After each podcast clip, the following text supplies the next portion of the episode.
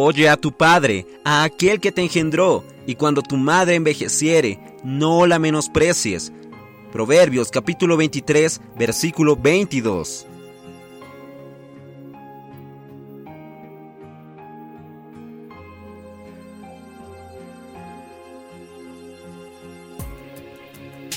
Amados hermanos, queridos amigos, gracias al Señor, hoy es el día 19 de septiembre y hoy Dios quiere hablar con nosotros de una manera muy preciosa. El título de hoy en el libro Días más Sabios es Honrar a nuestros padres y cuidar de ellos. Honrar a nuestros padres es el primer mandamiento con promesa para que vivamos bien y tengamos larga vida sobre la tierra. Esto lo podemos ver en Efesios capítulo 6, versículo 2.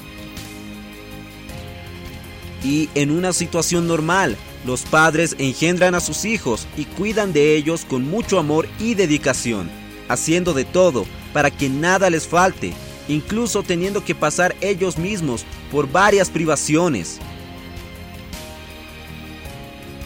Mas conforme al pasar del tiempo, la edad de los padres avanza y la situación se invierte y ellos pasan a necesitar del cuidado de los hijos.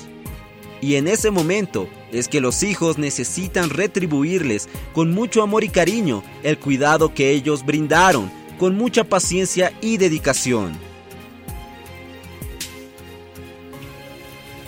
Y de la misma forma, en la familia de la fe, tenemos no solamente muchos maestros que nos enseñan la palabra, mas sí también tenemos padres que nos engendraron en el Evangelio y que cuidan de nosotros, como podemos verlo en 1 Corintios 4:15.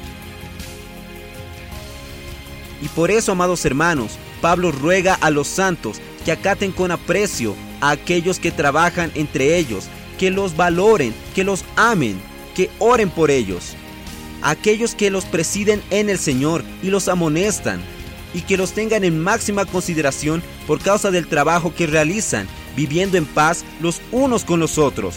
Esto lo podemos ver en 1 Tesalonicenses, capítulo 5, versículos 12 al 13.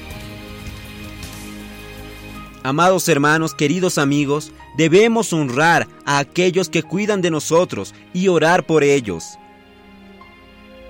Señor Jesús, queridos hermanos, queridos amigos, realmente Dios cuida de nosotros a través de tantos hermanos que realmente son más maduros en la fe y que siempre nos andan aconsejando, nos conducen, nos guían. Es el cuidado del Señor mismo a través de una persona. Entonces, hermanos, gracias al Señor por estas personas que Dios colocó para cuidar de nosotros. Y debemos orar por ellos, no criticarlos, no juzgarlos, sino valorar el trabajo que ellos realizan para poder cuidarnos. Amados hermanos, Jesús es nuestro Señor.